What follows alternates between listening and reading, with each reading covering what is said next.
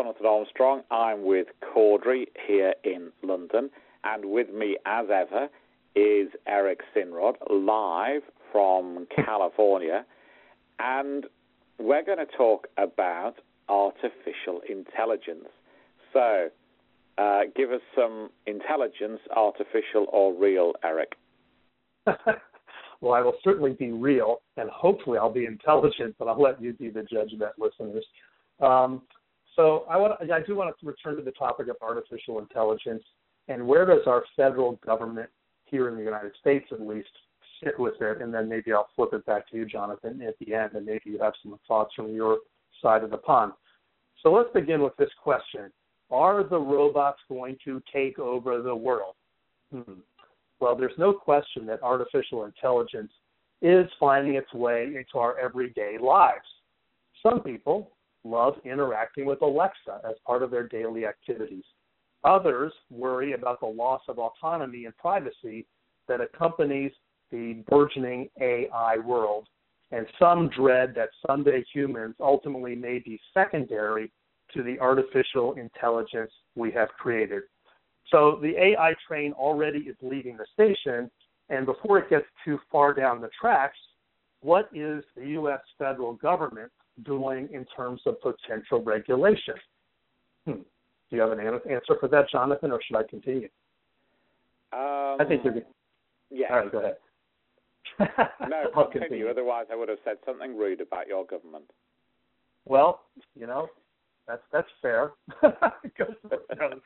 I'll continue. Uh, in a time of deep partisan divide, so we're getting into the politics just a bit, in which Republicans and Democrats in Congress here disagree on practically everything.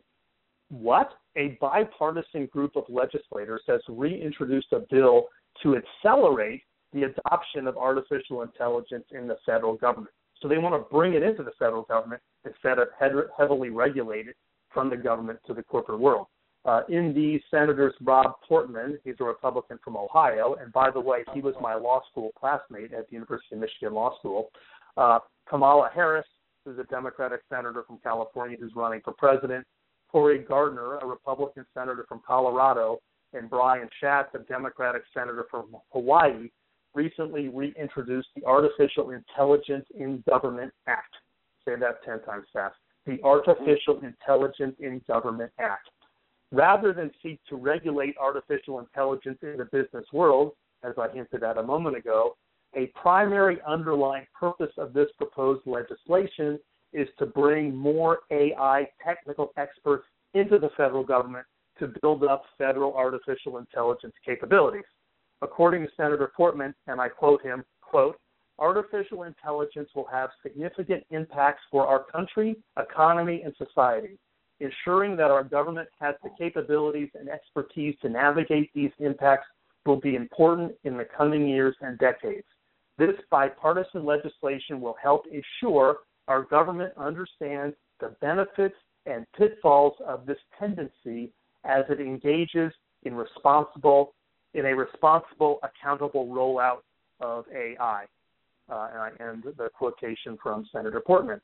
Now, in the House of Representatives, also, there's been a bipartisan effort by Representatives Mark Meadows, a Republican from North Carolina, and Jeffrey McNerney, um, a Democrat from, from California, uh, introducing similar legislation in the House as well.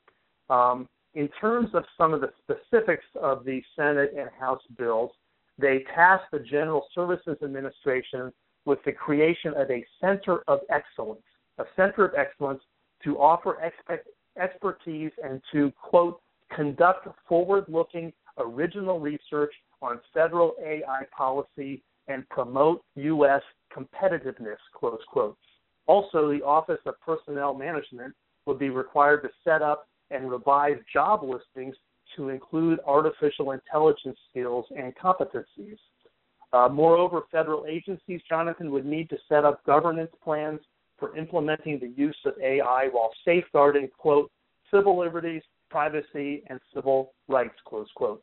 And along those lines, Senator Harris, our presidential candidate from California, stated, quote, as we embrace the new jobs and new opportunities brought about by the growth of artificial intelligence, we must also be clear about the potential downsides of this powerful technology, including racial and gender bias, close quote. But as I pointed out a moment ago, uh, these bills really are not seeking to do much in terms of regulating outside, regulating out AI outside of, uh, frankly, promoting it within the federal government. So in the in the business world, um, the AI cat has been out of the bag. Sorry for yet another metaphor for quite a while. And what have we learned from the Artificial Intelligence and Government Act that I've now discussed with you? Well, plainly, the federal government wants to get up to speed and include artificial intelligence in the course and scope of its work. Um, the prime purpose of this legislation is not, and I underline the word not, to regulate corporate AI.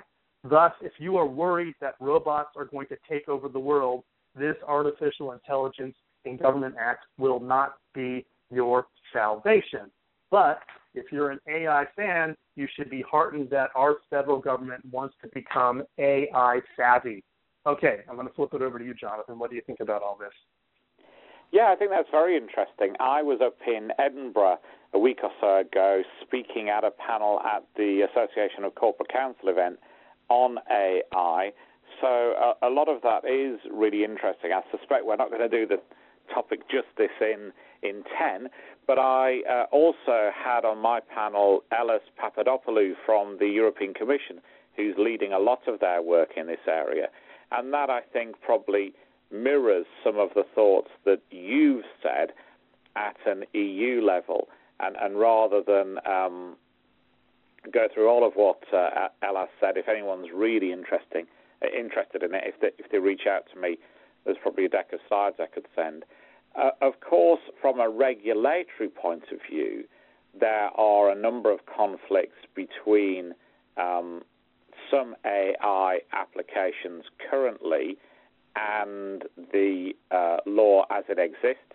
We've already had uh, at least one AI case uh, get the attention of regulators, which was a use by a hospital of um, Google DeepMind to do uh, predictions as to propensity to have medical issues. But I think it's interesting. There's a, there's a, uh, a good quote I thought from uh, the Global Integration Council of Chubb. They've been looking at AI, and he'd said at present, AI is far more artificial than it is intelligent. So I think there's some way to go with some AI applications. But in any event, these attempts to do AI do hit across some existing legal obligations, GDPR being the most obvious. We've got the six principles that are enshrined in GDPR that often conflict with AI and, and I think there is this big, you know, two really big conflict areas. You know, big data versus data protection. So AI works on big data sets. GDPR encourages you to reduce the size of your data sets. And this thing about data ubiquity versus data security. So, for uh, Internet of Things, for example, or for self driving cars or whatever, it's all about the data and the data being in different locations at different times, and that obviously uh, involves uh, security ramifications. We've also got uh, something over here called the Hambach Declaration, which is a almost like a position paper from German regulators saying that we oughtn't to underestimate the other legal consequences of artificial intelligence. So you have to do a data protection impact assessment to look at the data protection risks. Whenever you're doing anything with AI, you have to have proper legal agreements. Um, they have to deal with what's called a ground truth assessment, according to some uh, some position papers we've had from the UK regulator.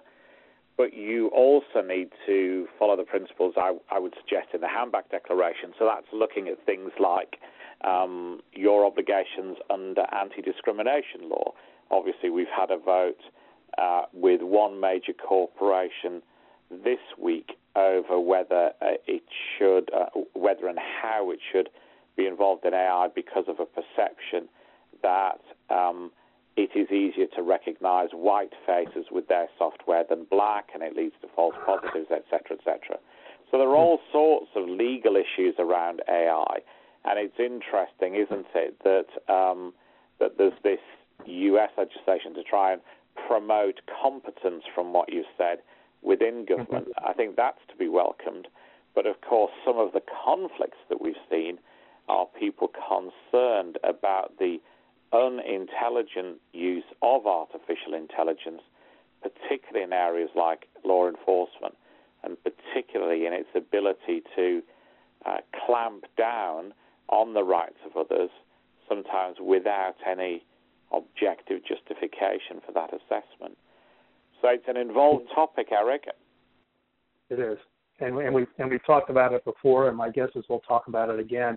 I suppose my my final feeling about this for this podcast anyway is that our government simply, at least at this point, wants to understand. It doesn't want to be, you know, behind the curve with respect to uh, what's going on in, in our business and other communities. Uh, and so essentially what this is saying is we want to make as a priority bringing in people into the government uh, who have AI expertise. So at least um, we can learn about it to the extent we find it beneficial. We can incorporate it within our government affairs, and then maybe as we become more fluent in it, we can decide when and how to regulate it uh, in the corporate world. That that's my take anyway. So this is Eric Sinrod at uh, Duane Morris. You can find me at ejsinrod at duanemorris.com. This has been your weekly Tech Law 10, where the law and information technology intersect. You can find us on the usual social media outlets. Uh, keep uh, in contact with us and let us know of other matters you want us to discuss. And now, Jonathan, the final say. Well, thanks very much. Just as we record this, two big events. The uh, UK Prime Minister has resigned. Um, yep. But even more importantly than that, it's the first birthday this weekend of GDPR. Meantime, uh, if you want to connect with us on any of these issues, as um, as we've said, try social media or jonathan.armstrong at corderycompliance.com. Happy birthday, GDPR. Happy birthday, GDPR.